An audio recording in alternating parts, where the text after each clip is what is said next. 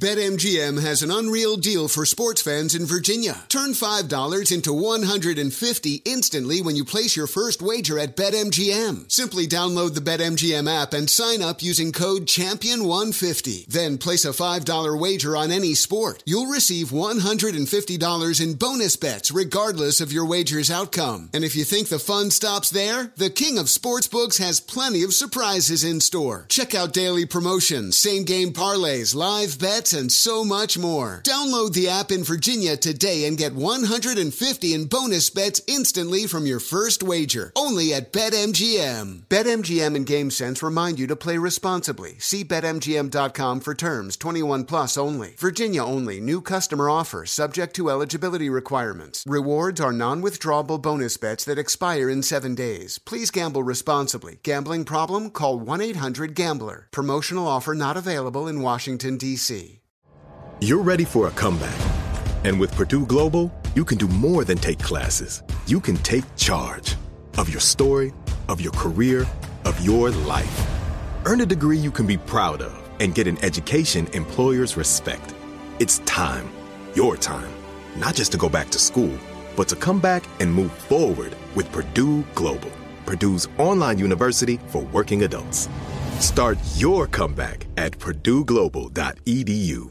Ready to unlock a world of entertainment? Philips Roku TV has America's favorite TV streaming platform built in, so you can watch live TV, catch every game, discover must-see shows and hit movies, and get all the best streaming apps in one place, like iHeart for all your favorite music, radio, and podcasts. Watch what you want, when you want. Immerse yourself in entertainment with premium 4K picture and sound for every budget, with sizes for every room. Find your perfect Philips Roku TV today, online or at your local Walmart and Sam's Club. And we return to Our American Stories. And up next, a story that's one of a kind. In the early 1950s through 70s, a son of penniless Czech immigrants somehow managed to amass an arsenal of military aircraft, albeit unflyable, in his own backyard. His name was Walter Soplata. Here to tell his story is Wally Soplata, Walter's son, and the author of The B-25 in the Backyard. Here's our own Monty Montgomery with a story. Our story begins in the home state of the Wright brothers, Ohio. Here's Wally Soplata on the eccentric airplane collector that was his father. Even as a young boy, I realized my father was different. As a result, the way we lived was different. But though we had airplanes parked near our house, it wasn't anything I paid much attention to in my early years. The planes didn't fly or do anything. Days, months, sometimes years would go by, the planes doing nothing, sitting in the same spot. For many reasons, this is an improbable story that never would have happened in the hands of any other person than the gifted eccentric who was my father. The Great Depression financially devastated his family when my father was 6 years old. And things only got worse when Dad's abusive and alcoholic father abandoned him and his family when he was 8 years old. Later, to help support his struggling family, Dad was forced to go to work at an early age and thus was unable to attend high school. Despite such harsh and difficult times, there was one interest that fascinated my father and brought him great happiness as a young man: airplanes. It's been said that model airplanes that kids like my father made back then were the equivalent to what video games became to more recent generations of children. Adding to his fascination with airplanes, the major events that occurred during his childhood, such as Charles Lindbergh being the first to fly across the Atlantic, made front-page headlines exciting people of all nations. Unfortunately, a house fire was yet another hardship for my father to endure. Not only did my father and his family lose their home, but almost all of the model airplanes he spent countless hours building were lost in the fire. Yet his devotion to aircraft and their history was unshaken by the loss. He would soon turn to a collection of real airplanes that would become his lifelong passion. There's various versions of this joke about airplanes. What is it that makes airplanes fly? Is it the lift of the wings? or the power of the engine, or the skill of the pilot? And the answer to the joke is no, it's none of those things. What makes airplanes fly is money. Sometimes a lot of money. Going back to the beginning of World War II, one thing you did not need money for was to join the Army Air Corps and become a pilot. But serving the military wasn't meant to be for him. Dad had a serious speech problem with a stutter. The draft board informed my father he was completely unqualified to serve in the U.S. military. That put a big monkey on Dad's back, especially with his older brother George serving in the Army and coming home from the Philippines as a war hero. Still, Dad did what he could and worked in a Cleveland factory making aircraft fuel pumps during the war. When the war ended, he, like so many working to build aircraft and aircraft components, suddenly found themselves without a job. So it was after the war that he got into the scrap metal business, working to recycle the large aircraft engines coming out of their crates.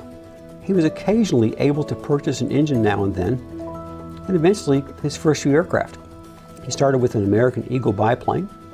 Next he got an airplane that's a single engine trainer called the Vought BT-15 trainer. It's a propeller plane with one engine. In 1951 he purchased his first Navy Corsair, a fighter plane flown by the Navy, operated off aircraft carriers in World War II. Dad paid $100 for his first Corsair. He paid $500 for the second one and $200 for the third. So for a total price of $800, he had three Corsairs. Flyable Corsair today, you can look at spending somewhere around $2.5 million, plus or minus, but you know, certainly not the kind of numbers we're talking.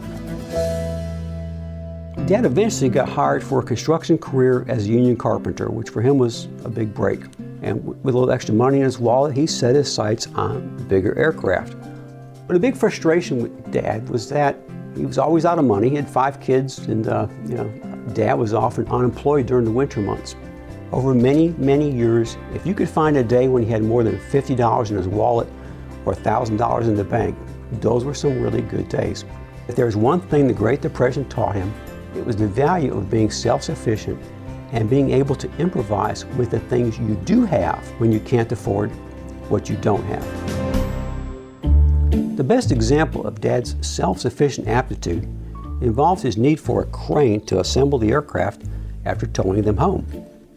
He could not afford a crane, so instead he used a variety of items from some junked trucks and junked airplanes to build his own boom truck lift that we all refer to affectionately as the boom tractor, without spending $50, if even that. And always thinking of controlling cost, Dad never kept a battery in it. Instead, we mooched off the family Suburban and borrowed its battery on the days we used the tractor. Yet more penny pinching to the extreme, the tractor sometimes ran the Suburban battery dead. But Dad refused to buy a battery charger. Instead, we'd put the dead battery back in the Suburban, get the vehicle rolling downhill, and then pop the clutch to start the Suburban's engine, and then let the Suburban's engine generator recharge the battery. What he really wanted to do if he had more money was to go out to Arizona. Arizona is a state where there were giant aircraft boneyards. Most military aircraft in World War II ended up being scrapped in Arizona. And you could buy airplanes basically for their value in scrap metal. But he didn't have the money to go there. And in those days, nobody had credit cards. So if you didn't have the money, you just couldn't do it. But he still dreamed of Arizona. I called it the airplane land of milk and honey. He talked about it all the time. And Dad would show me photographs of the boneyards where they were melting these airplanes down. I mean, as far as the eye can see, miles and miles of airplanes lined up, all to be melted down and destroyed. Closest he got to it, doing that, he bought a junked school bus. He bought the bus for about $100 at a salvage yard. It was a 1945 school bus made by the White Motor Company. It had the typical rust from being in Ohio. You could tell a few kids had played in that bus. It was a beater. So Dad was gonna make a camper out of it and, like Stories of West, go out west to Arizona and hunt for some airplanes. But he never could get to Arizona, so the bus sat in Ohio, and then a good friend of his from then had took over what had now become a magnesium plant. And he called my dad. He said, Walter, I don't know what's going on here, but he was shocked. He got some really rare, unusual engines in a scrap bid. This guy, Mike the Scrap Man, said, I don't think I should scrap these engines. They're pretty rare engines. And so he sold a whole lot of about 10 engines to my father for like $100. Dad didn't have a truck, so what did he do? He takes a school bus and gets a torch, and he cuts a seam along the rear wall to where there's the standard emergency exit at the back of the school bus, but he decides it's not wide enough, so he gets a torch and he cuts the metal so he can bend both sides of the door open to make the bus wider to fit those engines in his bus. And that's how I got those rare engines home, was to haul them in his school bus. So that was the first trip with the bus, getting these very, very rare engines. And Dad realized, hey, I can haul stuff with this thing. Some strange things happened. And you've been listening to Wally Soplata tell the story of his father, Walter's passion, almost obsession, for airplanes. The story of the B-25 in the backyard continues here on Our American Stories.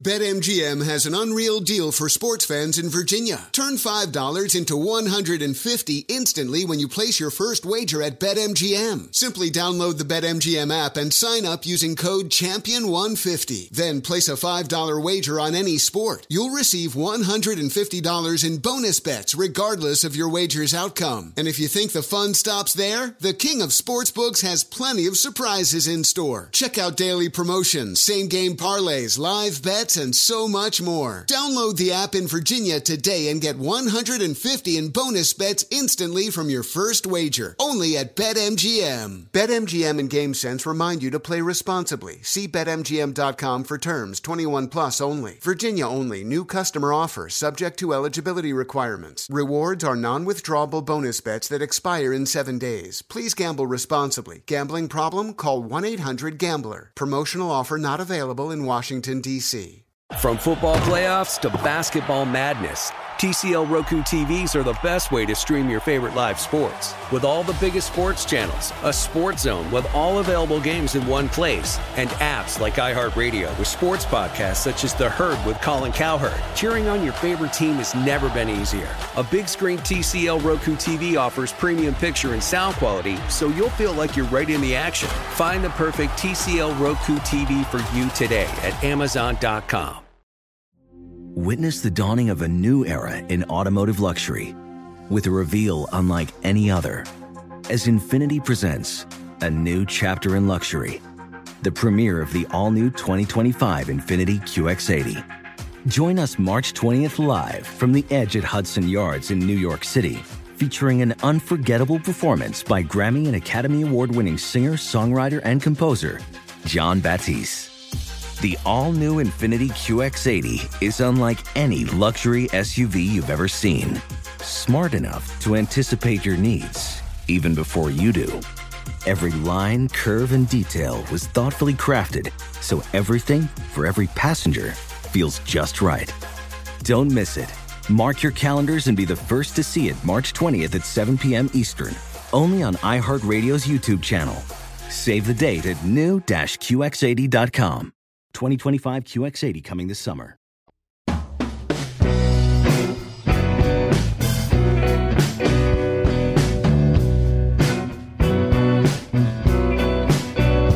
And we return to Our American Stories and the story of Walter Soplata, an eccentric airplane collector, as told by his son, Wally. When we last left off, we were learning about the motivations of Walter and the school bus he bought to take mostly unflyable, decommissioned weapons of war into his own backyard. Let's return to Wally, who's about to tell one heck of a story about the school bus's finest moment. Though Dad had gone on to become a carpenter, when he was laid off, he wasn't going to sit around and do nothing. Well, he still had contacts in the scrap metal business. He bids on a jet airplane in Boston, Massachusetts, the Cutlass Jet. It's at a base called South Weymouth Naval Air Station. And it's a jet fighter plane that's being sold for scrap. The scrap paperwork tells that its acquisition cost to the Navy was in excess of $1 million.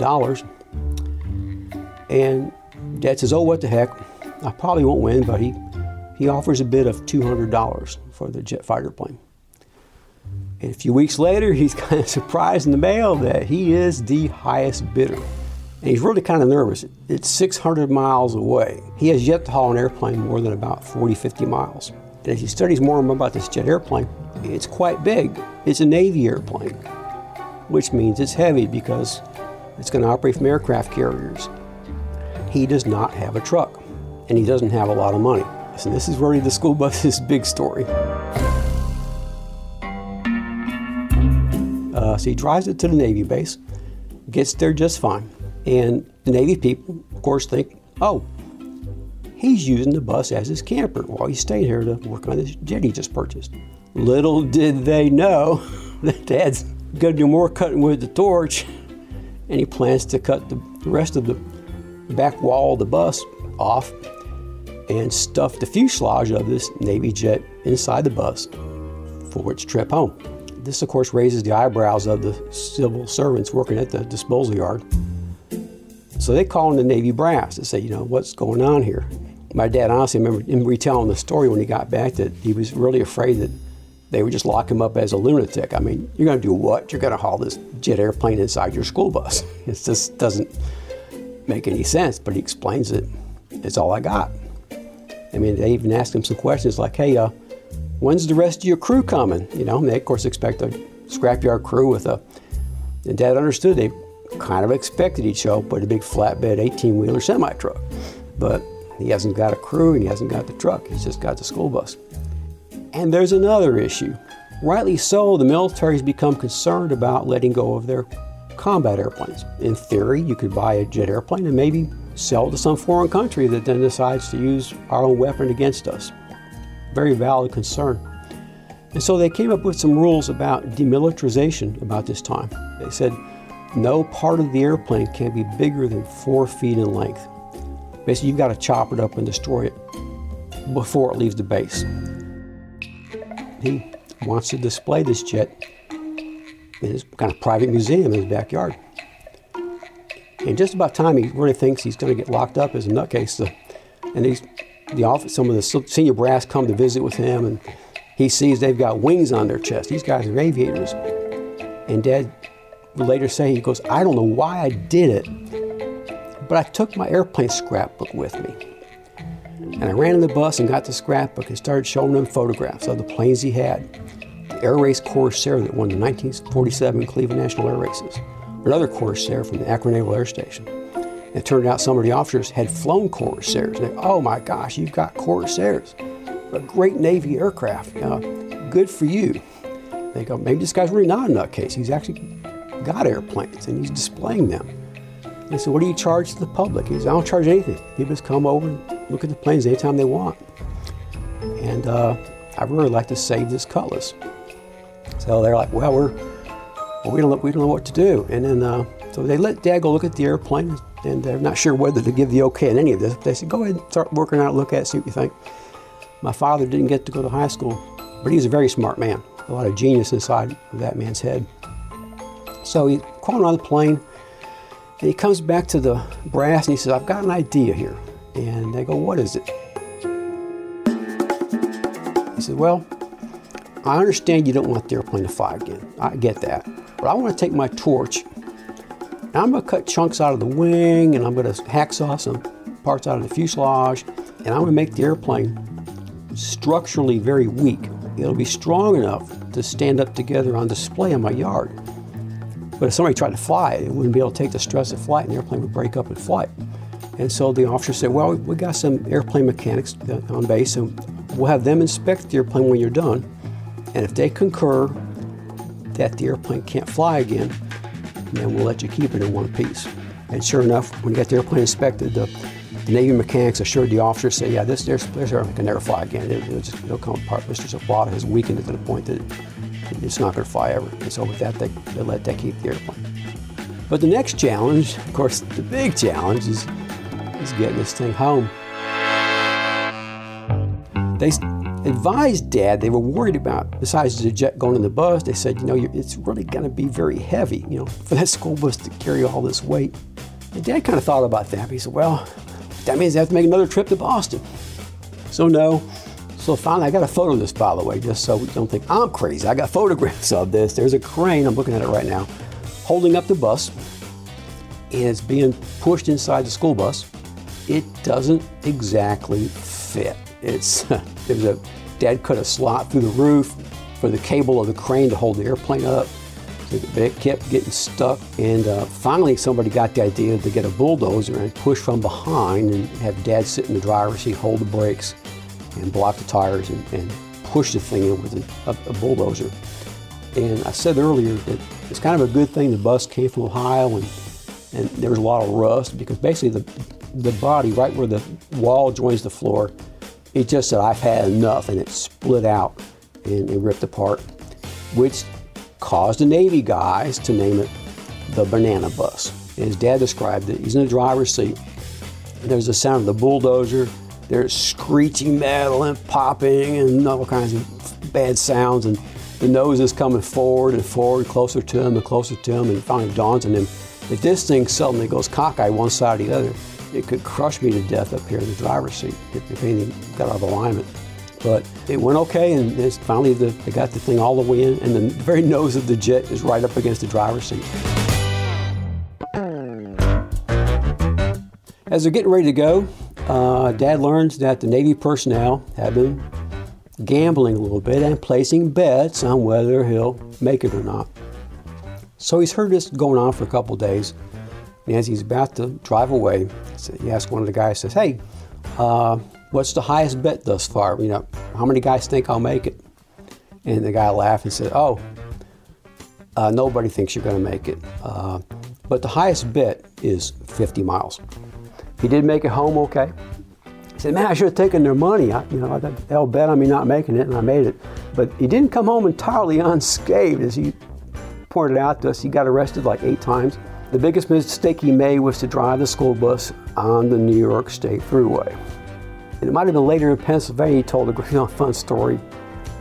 He said a cop pulled him over and, you know, took the sight into this airplane and the bus, and the one officer said, well, I'm not going to call you into the station. And Dad goes, well, why not? And he goes, if I make a call to the station that I've got a guy with a jet airplane and a school bus, they'll think I'm drinking.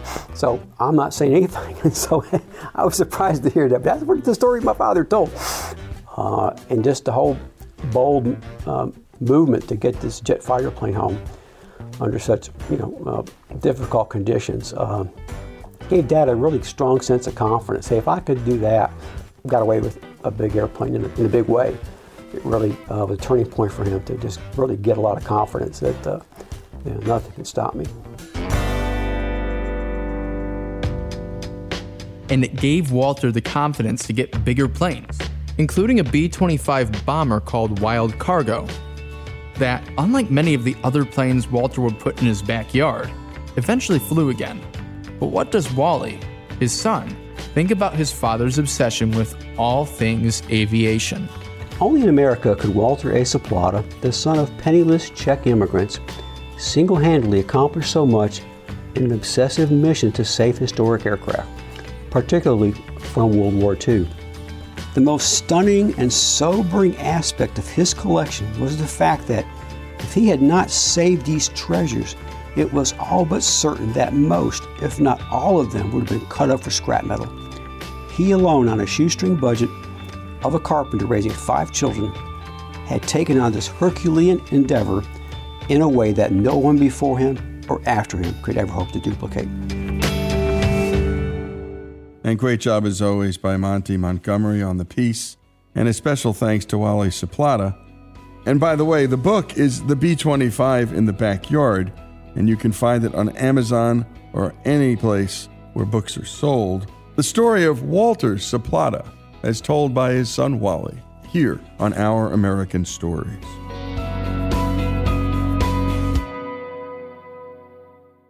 Infiniti presents a new chapter in luxury, the premiere of the all-new 2025 Infiniti QX80, live March 20th from the Edge at Hudson Yards in New York City, featuring a performance by John Batiste. The all-new 2025 Infiniti QX80 is an SUV designed to help every passenger feel just right. Be the first to see it March 20th at 7 p.m. Eastern, only on iHeartRadio's YouTube channel. Save the date at new-qx80.com. Don't miss it. 2025 QX80 coming this summer. Does money stress you out? Let FACET flip your financial chaos into clarity. Finding FACET immediately put us at ease. FACET's innovative approach to financial planning ensures your money works as hard as you do, enabling members to experience the joys of having your finances in order. And that makes us FACET for life now, I guess.